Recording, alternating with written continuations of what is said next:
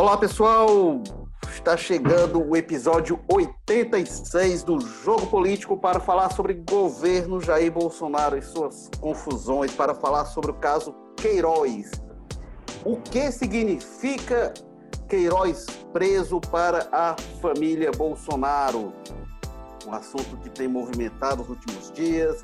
A prisão foi o estopim para uma série de informações, de revelações sobre como estavam caminhando as investigações, que vem desde 2018. Parecia que estava tudo quietinho, mas quando com a prisão se destampou é, uma série de revelações, de desdobramentos do caso. E para falar sobre o caso Queiroz, sobre as consequências, sobre os efeitos dele para a República, temos aqui a presença de Walter George, editor de política, colunista do Povo aos Domingos. Tudo bem, Walter? Claro firmo. Márcio Henrique, já que agora todo mundo aparece, né? Então... Walter George falando lá direto da Sapiranga, no nosso jogo político, já alguns episódios que estamos fazendo de casa, quem acompanha está acostumado, estamos aqui, então, Walter da Sapiranga, do José Bonifácio, temos Carlos Maza, repórter do Povo, colunista às segundas-feiras, tudo bem, Carlos Maza? Mãe Érico, Walter Henrique, 86, ano da eleição de Tasso Gereissati para o governo do Ceará e também de estreia do show da Xuxa na TV Globo. Dois marcos importantes aí para a história. Olha só. E temos também a estreia aqui do Jogo Político, a presença do Henrique Araújo, repórter de política, cronista do Povo, colunista também sempre escrevendo no O Povo Online. Tudo bem, Henrique? Bem-vindo. Henrique que fala do Joaquim Távora. Bom, tudo bem, Érico? Tudo bom, Walter, Maza? Todo mundo que está acompanhando a gente. Eu sou Érico Firmo, estou falando aqui do Damas. E vamos lá, Henrique, é, é, queria que você começasse falando, você está acompanhando esse dia a dia do noticiário, situa a gente até esse momento que a gente está gravando, sempre aparece novidade, né? Nunca sabe o que, que pode ter de reviravolta, mas até agora, como é que está o caso Queiroz?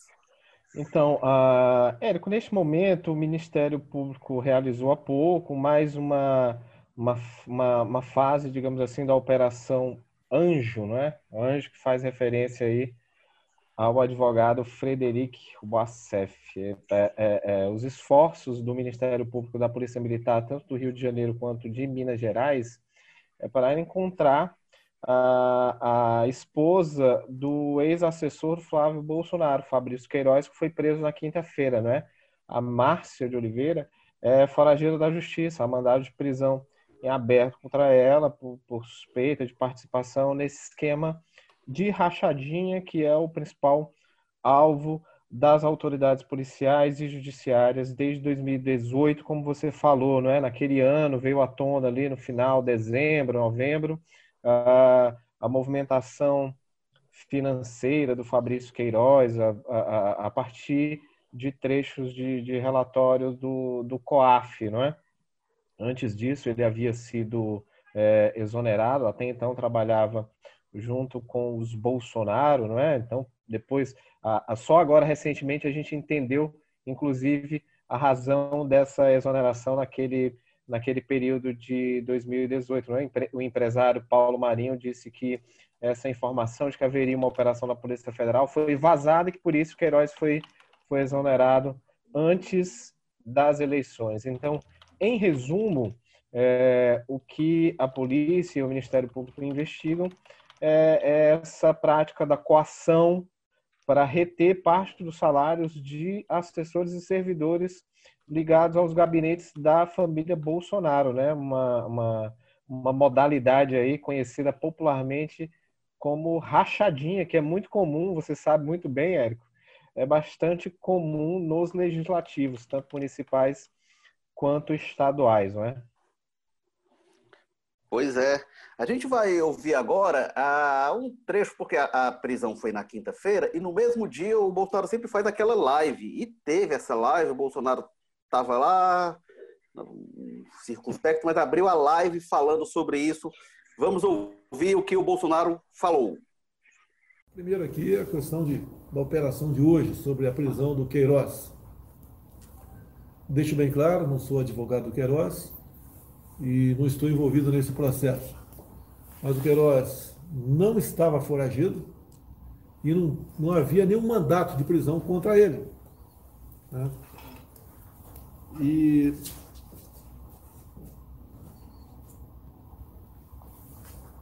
E foi feita uma prisão espetaculosa. A gente já deve estar no Rio de Janeiro, deve estar sendo assistido pelo advogado e a justiça aí é, siga o, que, o seu caminho. Mas parecia que estavam prendendo o maior bandido da, da face da terra.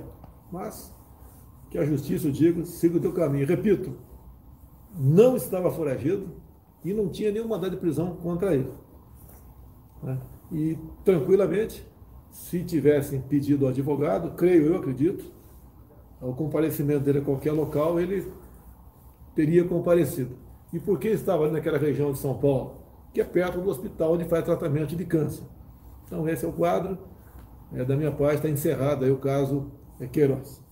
Walter George, a gente ouviu aí a fala do Bolsonaro e chamou a atenção é, em alguns momentos anteriores, a estratégia do Flávio Bolsonaro era de se distanciar do Queiroz, dizer, olha, confiei talvez demais, enfim. E o presidente foi para a defesa do, do, do Queiroz. Disse que tem que investigar e tal, não entrou no mérito, mas disse, olha, ele não era foragido, é, foi, foi demais. É, isso, quando ele fala isso, ele está defendendo o, o Queiroz. Depois, quando já, já no fim de semana, quando o ACF anuncia que está saindo da defesa do Flávio Bolsonaro, o, o, o ACF, ele, ele informa né, que está saindo, diz que ele fez questão de sair e que o Flávio Bolsonaro não queria que ele saísse e tal, e o Flávio também divulga a mesma versão. Informações de bastidor estão apontando que foi o contrário, que na verdade o Flávio pediu para sair mas que combinaram que ia ter essa versão, que ele que pediu, enfim. Tem um movimento aí, igual. Primeiro tem o Queiroz, o conhecido Queiroz e de tudo isso. Quando ele é preso na casa do Acef, o Acef também está bem enrolado nessa história e a cada entrevista se enrola mais, né? Mas tem um movimento da família Bolsonaro que pode surpreender de defender os dois, de não jogar na fogueira nem o Queiroz nem o Acef. O que pode ser surpreendente no primeiro olhar. Mas será que é tão surpreendente assim? Será que os bolsonaros estão protegendo porque não podem jogar Queiroz ou Acef na fogueira? Para mim, para mim a questão é essa. Eles estão defendendo que precisam defender. O, o, próprio presidente nessa live, ele até começa dizendo que não é advogado de defesa. Eu acho que o presidente não devia nem se manifestar sobre sobre a questão. Inclusive com essas coisas, ah, uma coisa espetaculosa, parecia o maior bandido do não sei o que e tal. Eu acho que ele devia, de fato, se distanciar do assunto, se distanciar mesmo. Olha, deixa correr, as investigações aconteçam e vejam. A postura dele desde o começo tem sido a contrária, né? Quer dizer, essa parte do Ministério Público, esse tipo de investigação, ele acha que é perseguição, que é qualquer coisa que é contra algum adversário, aí ele dá uma demonstração de que as instituições, etc. Então, eu acho que a, a, estratégia que resta a eles, assim, não é a única, não é uma estratégia, não é uma das possibilidades. Tem que ser defender primeiro o Queiroz. Queiroz, vamos lembrar, ele é, um, ele é um amigo muito mais do próprio presidente Bolsonaro do que do Flávio. O Flávio se aproximou dele, ou ele se aproximou do Flávio, em função da amizade de 30 anos, da época do exército que, eles tinham, Bolsonaro, pai, e o Queiroz, do que o contrário, quer dizer, não, é o, não foi o Flávio que aproximou o Queiroz da família. Então, assim, é uma situação muito mais complicada até. No primeiro momento, mais complicada para o Flávio, que é quem está nessa, nessa fase da investigação diretamente envolvido. É quem aparece o Queiroz pagando as contas dos filhos de colégio. E a, é uma investigação, à primeira vista, muito bem feita pelo Ministério Público. Ele amarrou bem os pontos. Inclusive, havia muita queixa, está demorada, não sei o quê, aquela coisa todinha. Mas o que parece é que eles estavam, de fato, amarrando bem as histórias. Que, por exemplo, o vídeo em que aparece o Queiroz pagando, fazendo os pagamentos, que depois a investigação mostrou era de mensalidades escolares das filhas do, do, do Flávio Bolsonaro, o Ministério Público fez toda, fez toda a, a, a, a a ligação, a investigação, e mostrou que não, não, houve nenhum dinheiro do Flávio saindo em direção ao, ao, ao Queiroz para que ele dispusesse daquele dinheiro. Ou seja, claramente foi um dinheiro que o Queiroz pegou da tal rachadinha do que ele pegava coletiva pessoal para fazer um pagamento pessoal para as filhas do senador Flávio Bolsonaro. Eu acho que o presidente, fundamentalmente, com o que está posto até agora, ele tem que decidir. Quer dizer, se ele decidir ficar numa defesa absoluta da postura do filho, ele vai ser envolvido aí já nessa fase do processo. E outra parte tem que ver a situação do Queiroz, que de fato é um testemunho bomba. Quer dizer, o Queiroz, vamos lembrar, são mais, é uma relação de muitos anos. Certamente, quando o Bolsonaro começou lá no, como vereador, né, já tinha, já, já havia algum tipo de, de articulação entre eles. Então, é uma história de muito tempo para ser contada, que dará trabalho em qualquer circunstância ao presidente se desvincular, principalmente conforme seja a postura do, do Queiroz, né? Se o Queiroz decide falar alguma coisa, decide falar realmente como era a relação dele com a família Bolsonaro, ele terá certamente muito mais para dizer e complicará até. Agora, é, essa primeira reação do presidente e a decisão dele, por exemplo, de falar na live, o que ele falou, não vou ser advogado, não vou dizer que ah, acho que estava lá porque era perto do hospital, já está claro que ele não estava fazendo tratamento em hospital lá perto. Ele teve algumas consultas episódicas, mas tratamento ele não fazia em nenhum hospital da, da famosa cidade paulista, né? Dos sítios perigosos, né? Então, é, o, o Acef então, falou agora que é Bragança Paulista, enfim, que seria o é. hospital, é, que seria... Aí, mas, assim, então é a decisão dele de dizer que não ia fazer a defesa, mas apresentar uma série de argumentos que são de defesa, até porque eles estão fazendo um papel que não é do... Não, certamente esse advogado que eles têm, o Acef, o Frederico Acef, Inclusive, ele se desdiz, ele próprio se desmente um dia após o outro. Né? Um dia ele não teve nada, não foi ele que botou o Queiroz lá, no outro dia ele botou por uma razão monetária.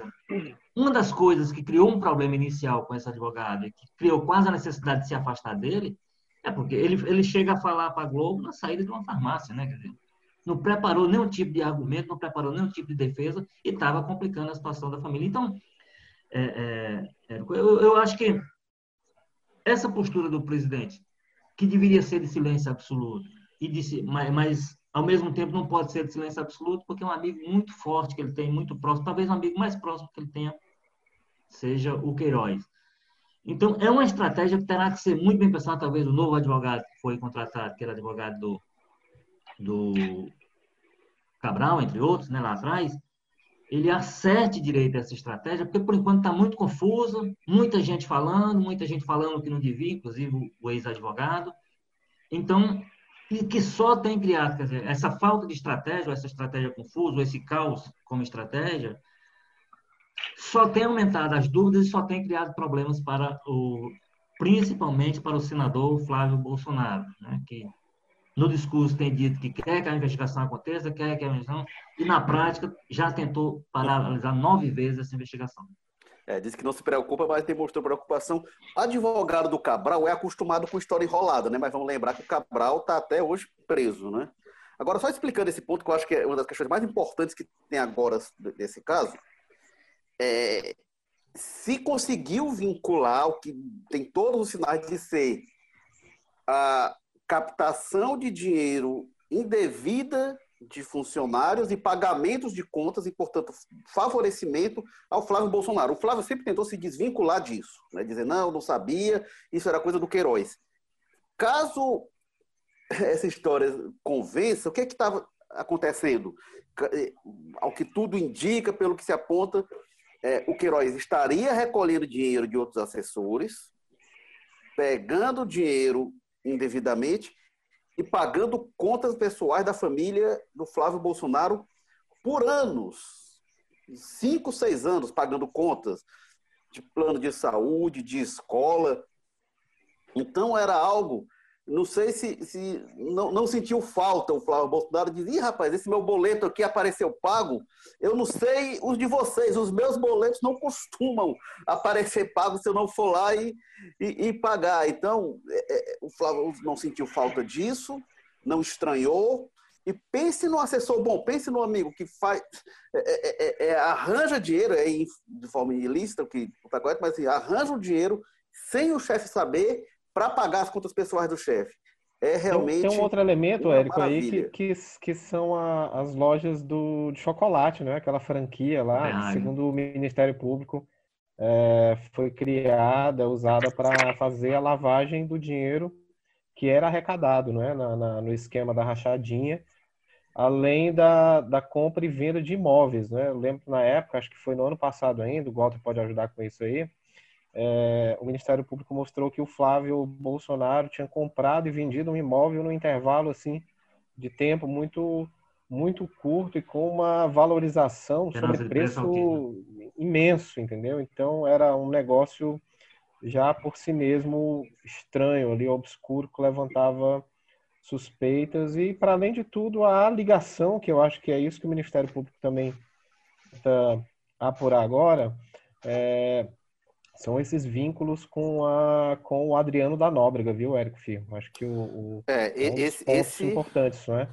É, esse e é um ponto Adri... importante. É, exatamente. O Adriano era, todo mundo sabe, o, o uma, uma, uma, líder do, do, da facção lá do escritório do crime, que atuava lá em Rio das Pedras, uma região é, onde o Queiroz tem muita, muita ascendência, inclusive com negócios imobiliários, né? O, uma das últimas reuniões lá do, no final do ano passado foi da, da família Queiroz foi com a esposa do Adriano da Nobre, que depois seria morto lá na Bahia naquela operação policial, é, cujos desdobramentos ainda estão sendo investigados, né? Já, já que ele foi morto numa uma suposta troca de tiros, é uma, um episódio ainda também por ser explicado. Então, além da rachadinha dessa dessa do, do, do, do de, de, de, coagir funcionários, há esses elementos aí que ligam é, o Queiroz às milícias do Rio de Janeiro. Né?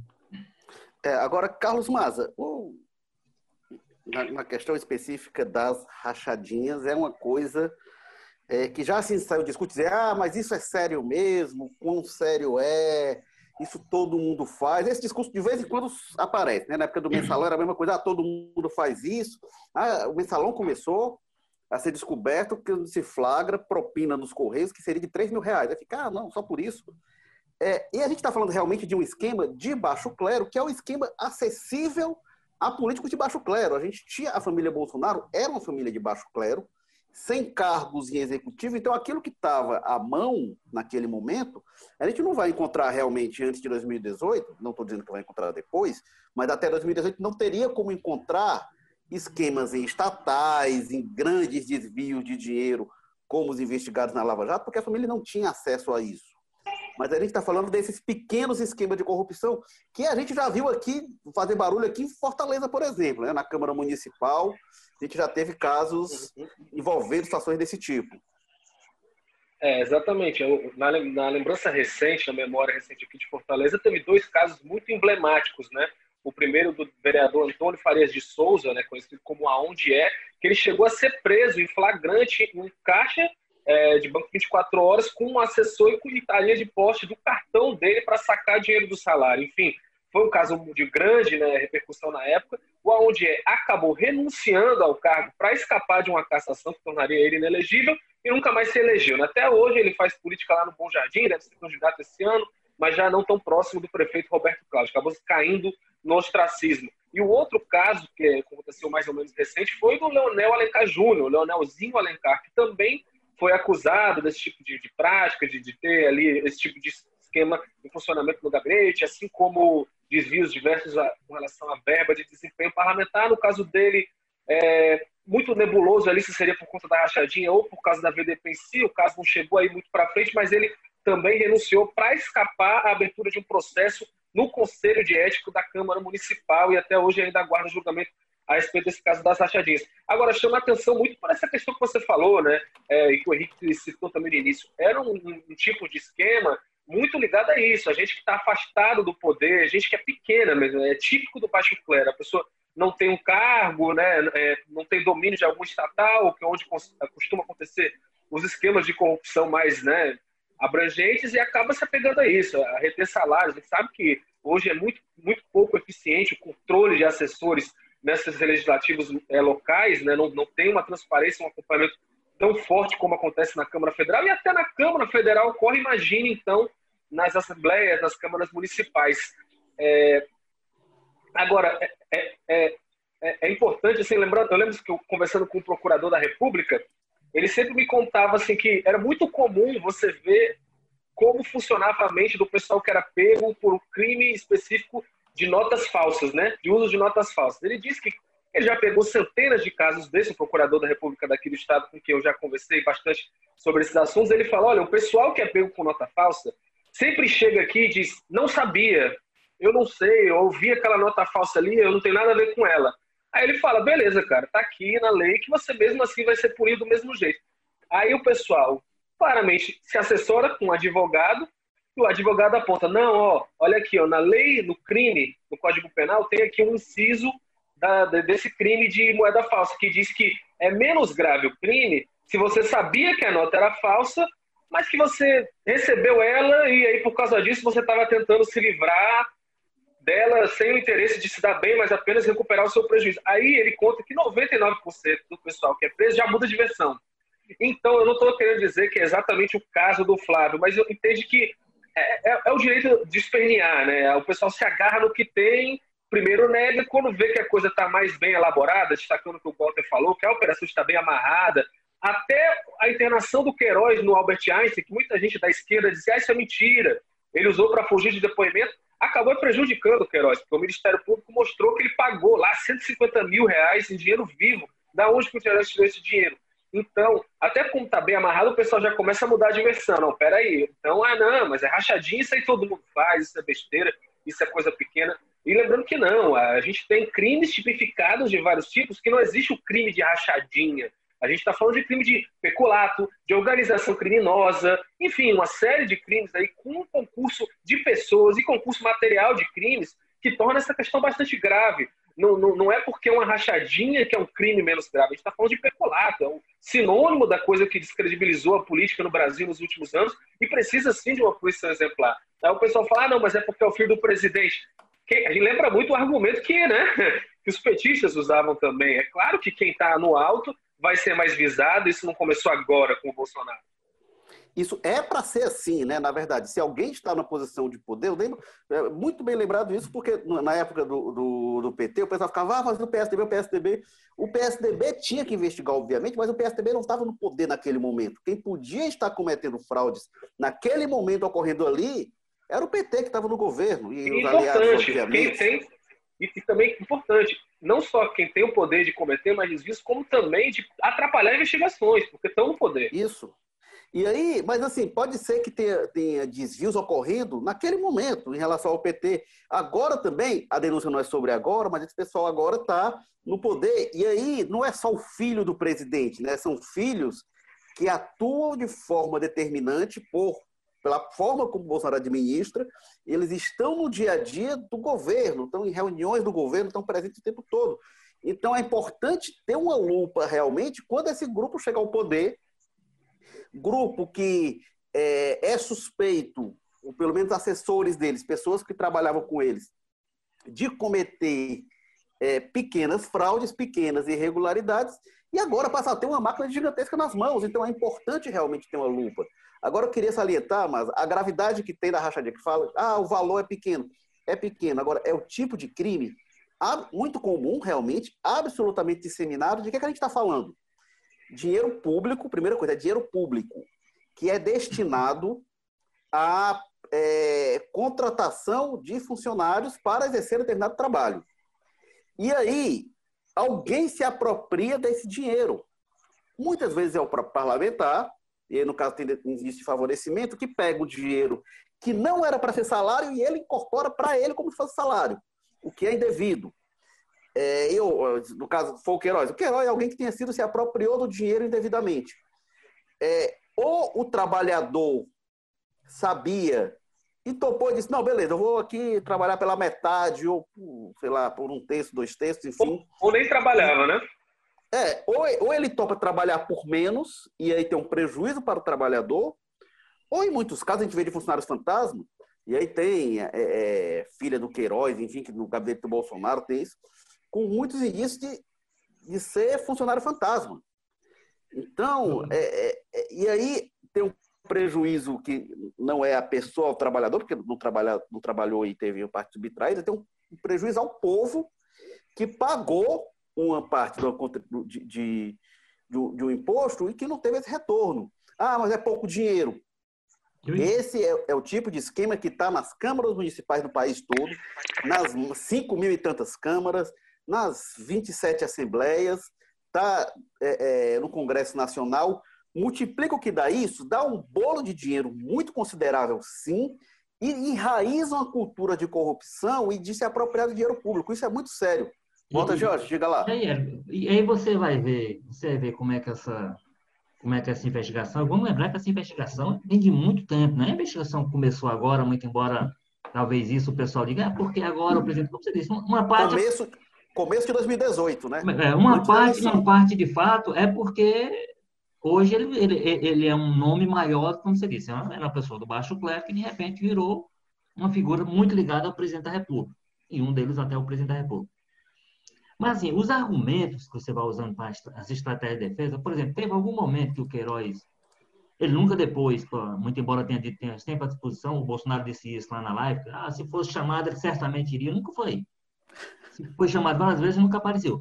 Ele teve a oportunidade de fazer um depoimento, vezes, por escrito, e aí o argumento que, que, que era utilizado era que ele fez uma coisa, a revelia do Flávio, do pessoal lá, que ele recolhia esse dinheiro para criar os usou um termo lá que seria ampliar a base, então ele, ele pagava informalmente a pessoas para trabalharem pelo mandato, etc. Isso é, um, é um argumento tão fajuto, porque é, um dos casos, como eu disse, eu, acho, eu, vi alguns detalhes dessa investigação e achei ela muito bem feita. Um dos casos, por exemplo, acho que a mãe do Adriano, não há registro dela ter ido nem perto da Assembleia dia nenhum. Ela era assessora que tinha que trabalhar no gabinete do, do Flávio. Então, eles fizeram um rastreamento do celular, de alguma coisa lá, não aparece nenhum dia que ela tenha nem perto da Assembleia. Quer dizer, ela não apareceu para trabalhar dia nenhum, momento nenhum, porque certamente ela não iria ser um celular. Então, é, os argumentos, inclusive, eles, em alguns momentos, eles brigam entre eles. Um desmente o outro, um, um atropela o outro. Há uma, há uma falta absoluta de coordenação.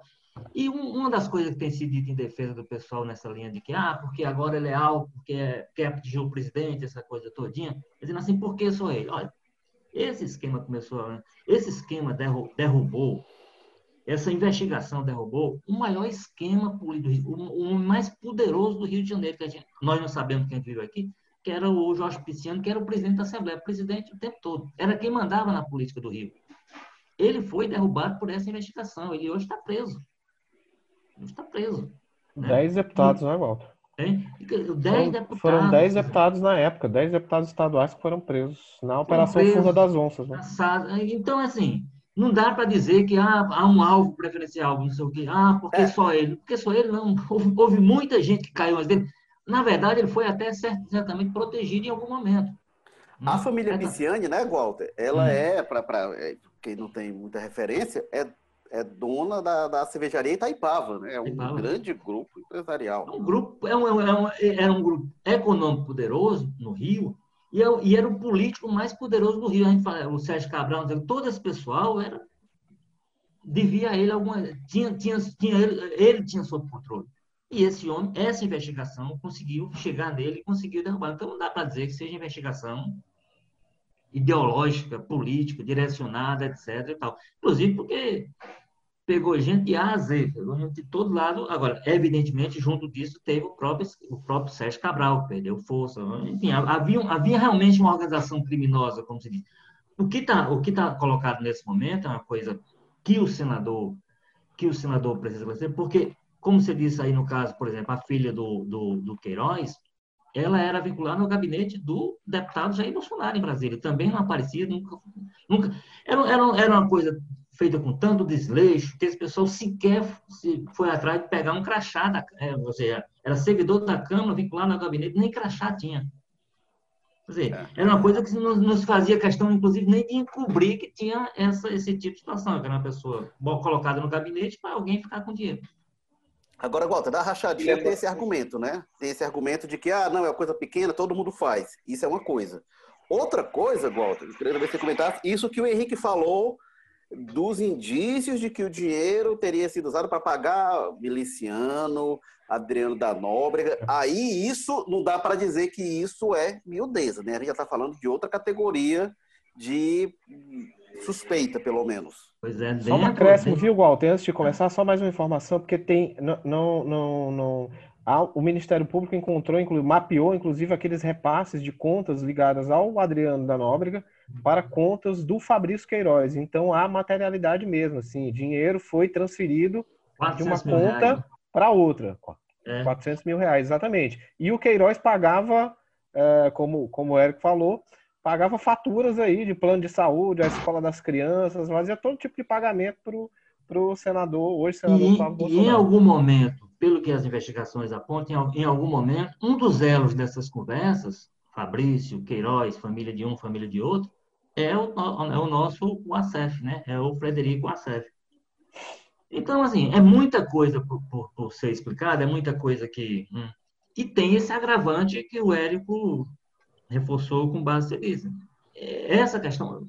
Um, um, dos pontos da investigação, por exemplo, fala de uma reunião que, o, que um advogado ligado ao Flávio e a mulher do Queiroz foram ter com a mãe do, com a mãe do Adriano, no, em Minas Gerais, onde, inclusive, deu-se uma batida hoje, Minas Gerais, no caso, é, com recados de quem? Que recados são esses? Né? Então, e agora, para lembrar mais uma vez o Elo, o advogado do, do Queiroz, o capa preta lá, era o advogado do, do Adriano. Né?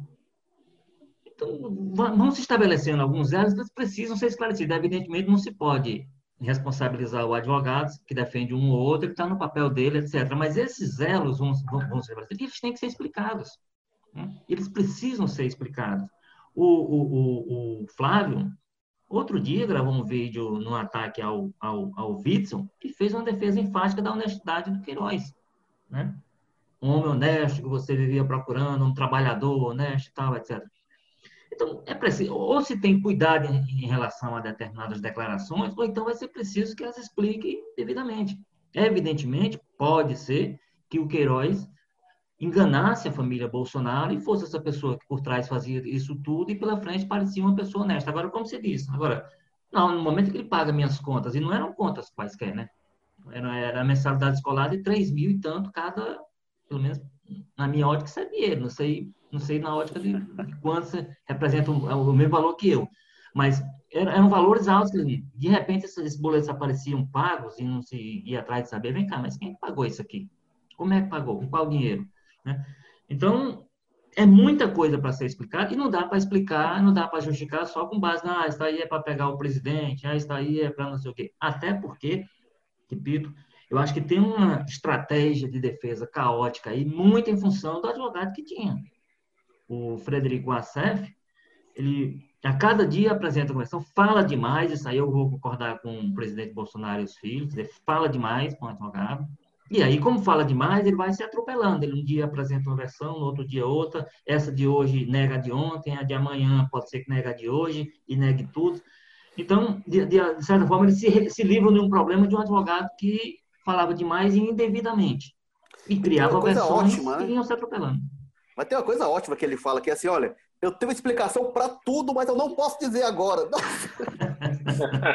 Por que não pode dizer? A quem que isso vai convencer? Carlos Maza, você como, como estudante de Direito, o que, é que você acha da, da, desenvoltura do Frederico Assef? Como é que você acha que ele está saindo? Rapaz, é, é, impressionante, né? Porque uma das primeiras coisas que você aprende, acho que não é nem no direito, acho que qualquer pessoa que assistiu um pouco seriados americanos, né? É aquela coisa do fica quieto fica quieto, nunca responda nada que um policial lhe perguntar, espere chegar o advogado, que o advogado vai conduzir a, a, as entrevistas, qualquer informação que foi passada para a polícia, para o Ministério Público, para evitar que você se atropele depois. Aí, nesse caso, a gente tem o contrário. A gente tem um Bolsonaro que se cala sobre isso, um Flávio Bolsonaro que não dá quase nenhuma explicação decente sobre essa história, e um advogado que fala pelos cotovelos e acaba prejudicando todo mundo na história. Então, acaba invertendo um pouco aí até o papel do, que deveria, que se esperaria ter um advogado é, no, em um caso desse. Agora, eu acho é, interessante com essa questão que você falou de que não é qualquer coisa porque são os filhos do Bolsonaro, não só pelo fato de que são filhos do Bolsonaro, mas porque são pessoas muito ativas no governo, como você disse. E lembrando que o Flávio está um pouco mais afastado, está um pouco mais quieto, justamente por causa dessa investigação envolvendo ele e da rachadinha que já vem desde 2018 aí no radar. Porque muito provavelmente, se ele não tivesse aí enrolado, ele estaria tendo um papel muito mais ativo. Ele foi eleito senador para isso, para chegar lá, né, para ser um representante do bolsonarismo nas falas do Senado, e a gente sabe que isso, essa história do Queiroz basicamente implodiu ali qualquer possibilidade dele ser um senador mais presente. Ele acabou relegado a esse papel mais de bastidores, fala muito pouco.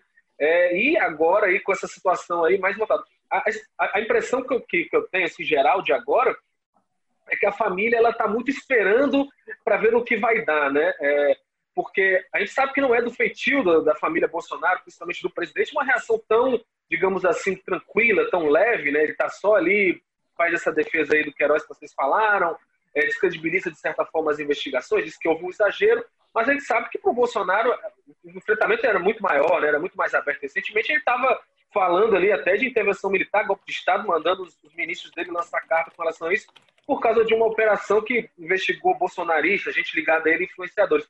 Então eu acho que está muito tranquilo, assim, ele ainda está muito esperando para ver o que está acontecendo. Será que é um sinal de que ele tem interesse naquela tal pacificação com a justiça, que tanto se fala, ou sinal de que não, peraí, vamos esperar para ver o que mais vão jogar na gente, porque pode ser isso. A gente fala agora e daqui a pouco aparece uma coisa que desvende tudo, né? E pelo visto, os bolsonaros estão mais espertos que o próprio advogado deles nesse sentido. É, eu tava. Tinha aquelas sinalizações do entorno do presidente, do próprio Bolsonaro, de que ia acontecer alguma coisa, que está sendo preparada alguma coisa. Não sei se eles recordam, não sei se, se é blefe, não sei o que, que é. Agora, Henrique, uma coisa que é interessante ainda sobre o ACEF é assim: tem, essa, tem o Queiroz, Aí tem o ACEF que se enrola nisso, advogado do Flávio Bolsonaro, que disse que não falava com o Queiroz, não, não ligava para o Queiroz, não sabia porque o Queiroz estava lá, não sabia desde quando estava lá e a casa era dele. Me lembra aquela famosa propaganda. A primeira versão, né? É. Depois ele já está admitindo que acolheu mesmo o Queiroz. É, mas, é, mas ele nas últimas entrevistas ele disse que ele disse que é, é, não, não sabe desde quando, que não é há um ano, era pouco tempo, mas não sabe desde quando ele está lá. E aí diz que não pode saber porque que ele estava lá. É, mas é, é, me lembra aquela propaganda que o PSDB fez na época do mensalão, que era uma série de dominós que iam caindo. Aí tinha lá José de Seio, Palocci e tal, mostrando todo mundo, Guxiquem, todo mundo próximo do Lula, ia caindo dominó após dominó os dominós da família Bolsonaro também estão caindo, né? É, eu não sei se o Flávio é envolvido ou não, mas assim, ou o Flávio, pelas denúncias que tem lá, pelo que está se acusando, ou o Flávio era feito de trouxa por muita gente no entorno dele, ou então, sei, o que você acha, Henrique? É, exato. Eu acho que uma, uma, uma das perguntas que a gente se faz agora no mundo político, Érico, é, é quem chefiava esse esquema? Acho que o Ministério Público já mostrou que suspeita que havia de fato uma associação criminosa em funcionamento que tinha vínculos com os braços milicianos lá no Rio de Janeiro, ligações com o Adriano de Queiroz estão aí comprovadamente documentados a partir de, de transferências bancárias, etc. Um elo indisfarçável entre o Queiroz e o Adriano da Nóbrega, entre o Queiroz é, e o Flávio Bolsonaro, e entre ambos e o advogado Frederico Assef, que tem muita é, entrada, digamos assim, muito trânsito no Palácio do Planalto.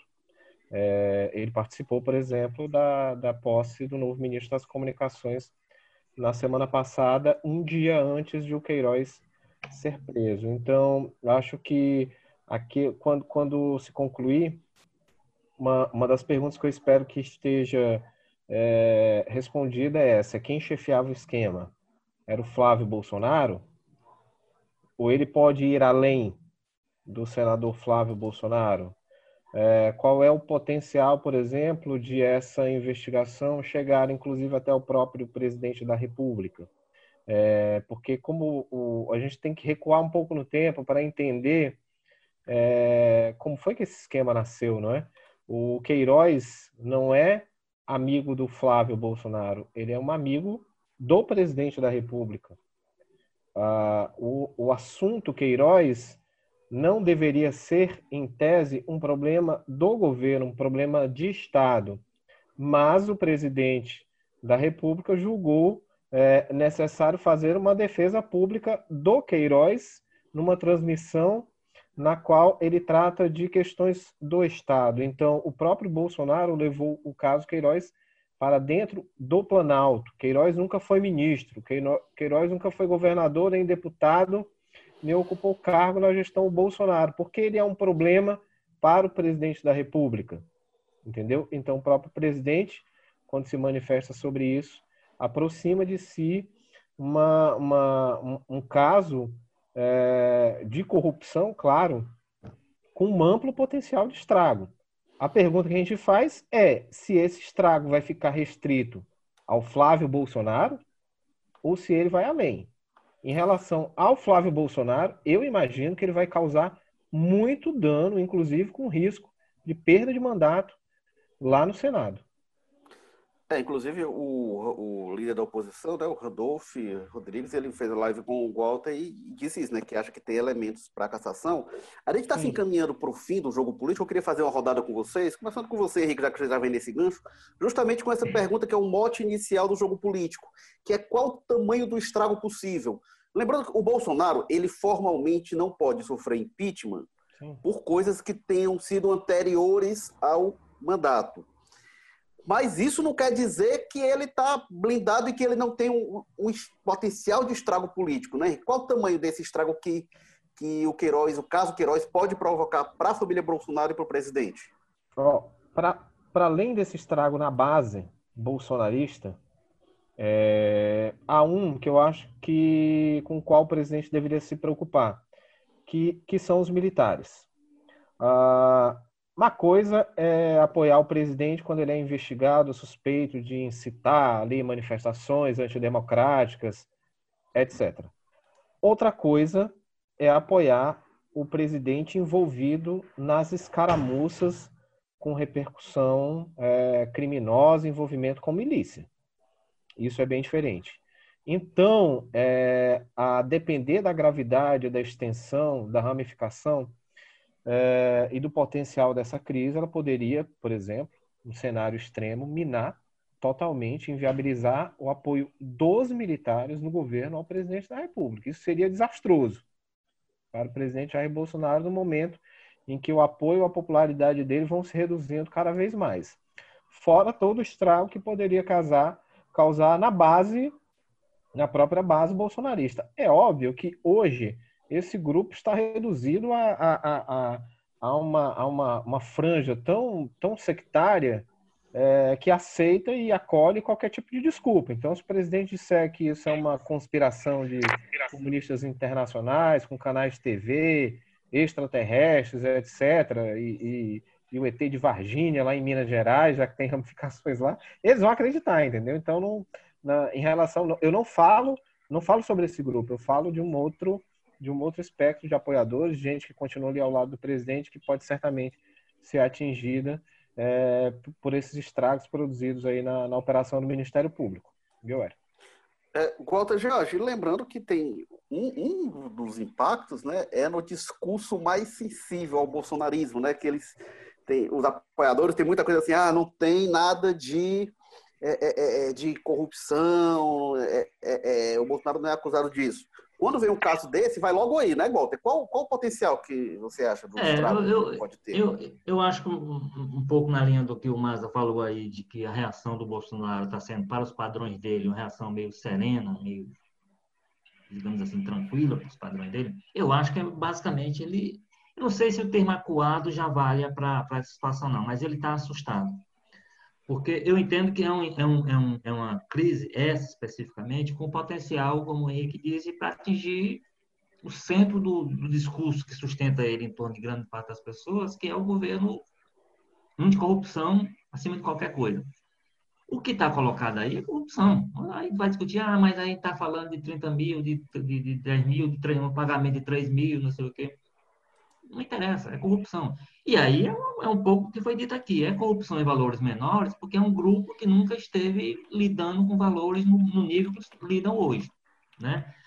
Então, assim, agora o que eu, a expectativa, que eu, eu, o que eu entendo que o, que o, o grupo da família Bolsonaro esteja hoje mais preocupada, porque é, Bom, se há alguma coisa de errado para dizer, se há algum, alguma coisa, e há muitos indícios nesse sentido apontados pela investigação, eu acho que o, o Queiroz seria uma ameaça menor. o Queiroz é um cara de uma amizade pessoal de muito tempo, né? É uma pessoa mais, digamos assim, mais, mais cascuda, então certamente mais preparada para enfrentar a pressão que virá da investigação, das, das, perguntas e toda a situação, e do, e, do, e do que se envolve, inclusive, em termos de imagem pública.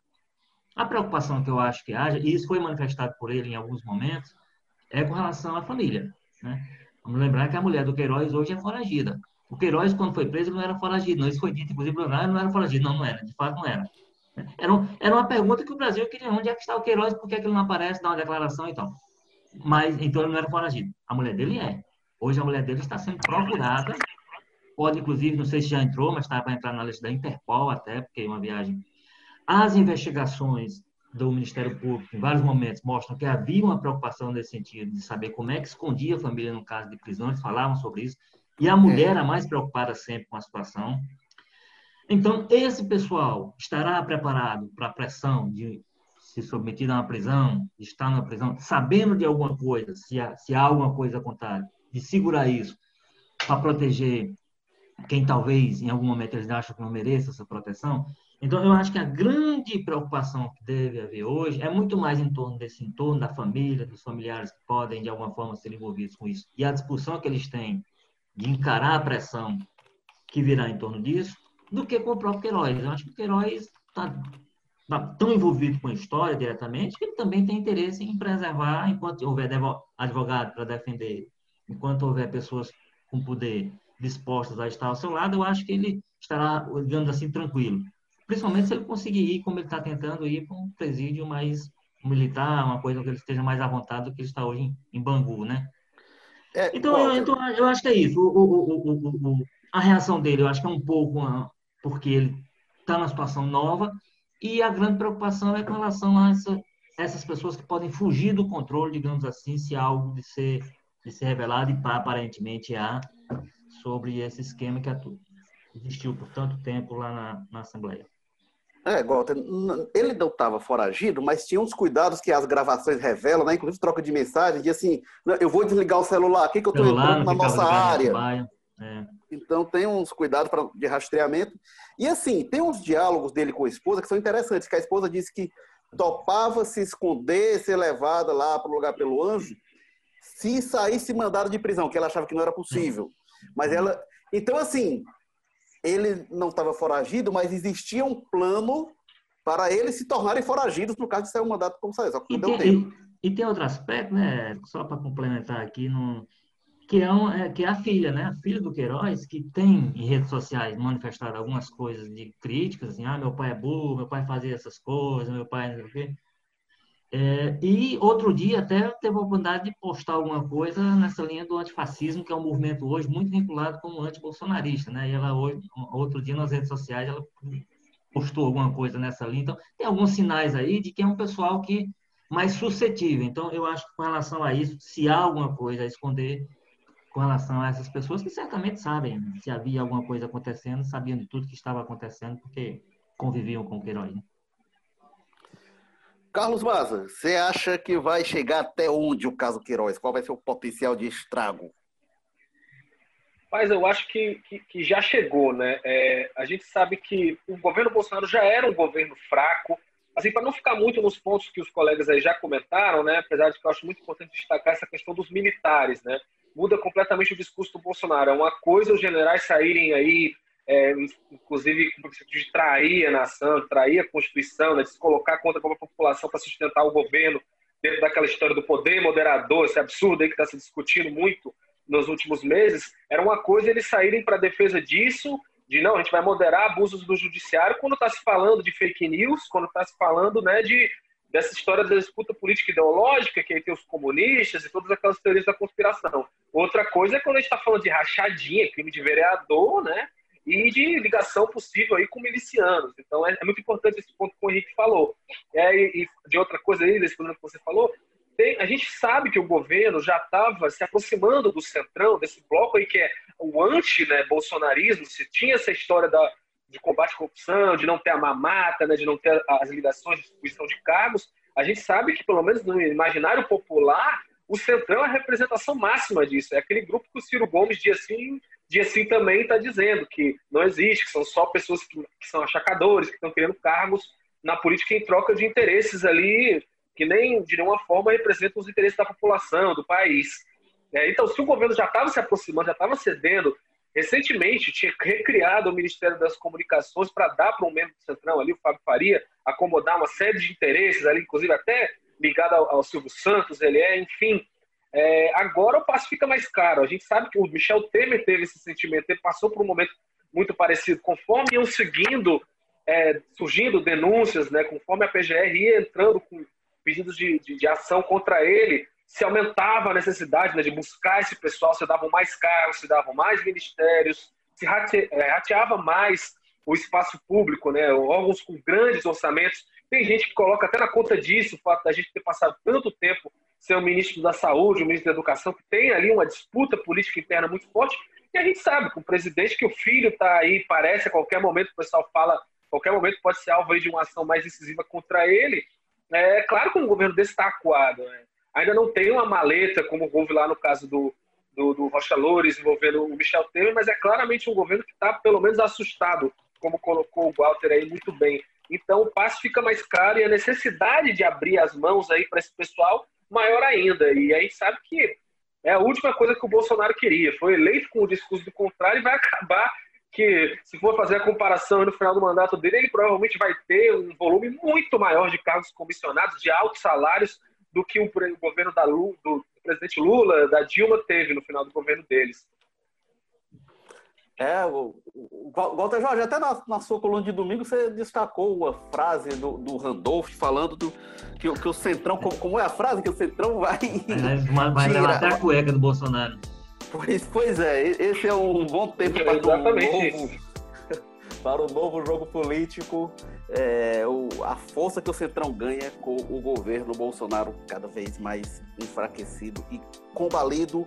Mas isso fica para outro jogo político, porque este foi o jogo político 86, que teve é, edição e produção. Mariana Vieira, publicação João Vitor Duma, o editor-chefe do jogo político Tadeu Braga, editor de política nosso Walter George, diretores executivos de jornalismo Ana Nadaf Eric Guimarães, diretor-geral de jornalismo Arlen Medina Neri, Obrigado, Henrique Araújo, aí direto do Joaquim Távora.